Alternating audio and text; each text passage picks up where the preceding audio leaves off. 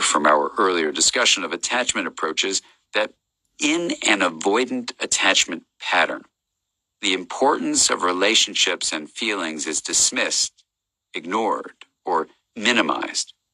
In fact, at one year, babies can already demonstrate the adaptive strategies of avoidant attachment by externally ignoring their caregivers after a brief separation, acting as if they didn't need them.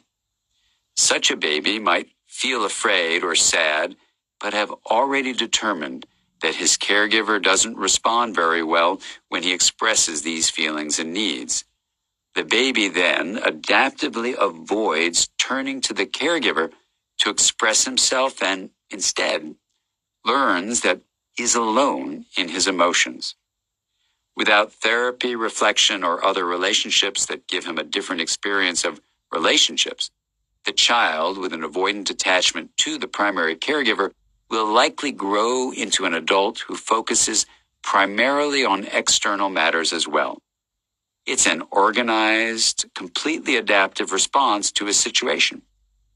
If you have an emotion or need and your caregiver ignores it or dismisses it as unimportant, turning their attention away from your need, then it makes perfect sense that you would begin to live more from a left hemisphere dominant approach to the world, dismissing your own emotions and everyone else's as less than important.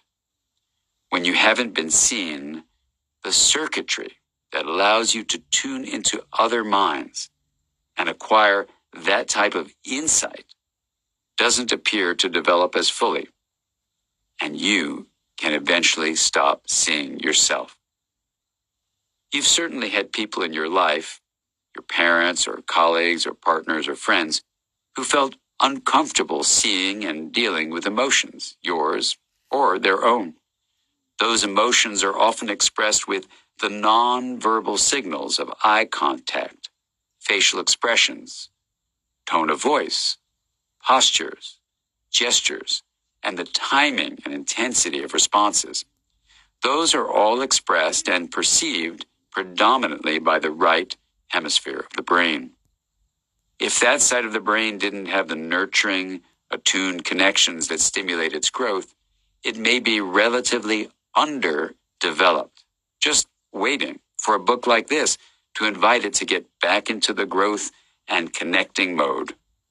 The brain's ability to grow and develop is never lost. Let's explore a bit and reflect on your experience with your attachment figures and the degree to which you felt seen, known, understood, and responded to. Then we'll let you consider your relationship with your own children. Ask yourself these questions paying attention to any thoughts and emotions that arise. See yourself and your own responses, taking each question one by one, slowing down to give extra thought to any that spark a stronger reaction within you. 1. To what degree did you feel truly seen by your parents, as we define it here? i.e., they perceived your internal landscape deeply, then offered a response that matched. Two, do you currently have relationships in which you have more meaningful conversations where you discuss matters having to do with your memories, fears, desires, and other facets of your inner life? Three, what about with your kids? Do you interact with them in ways that introduce them to and honor their inner worlds? Do you model what it means to pay attention to your own mind and emotions? Four, how often do they feel truly seen by you? Do they feel like you embrace them for who they truly are, even if it's different from you or your desires for them? Five, do your kids ever feel shamed for having and expressing their emotions? Do they believe that you'll show up and be there for them, even when they're feeling distressed or behaving at their worst? And six, what's one step you could take right now, today, to do a better job of truly seeing your children and responding to what they need? It might have to do with chasing the why when something happens you don't like or creating space to go deeper. Or maybe you want to do a better job of taking interest in something they care about. Remember, nobody's perfect, and every parent is going to miss opportunities to see their children. Plus, it's impossible to fully see and completely understand anyone, including our kids.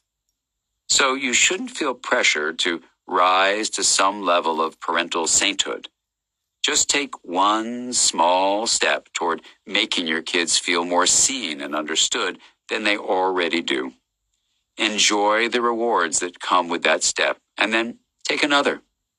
Each new step deepens and strengthens the connection and prepares your children to do the same in their relationships all the way through childhood and adolescence and into adulthood.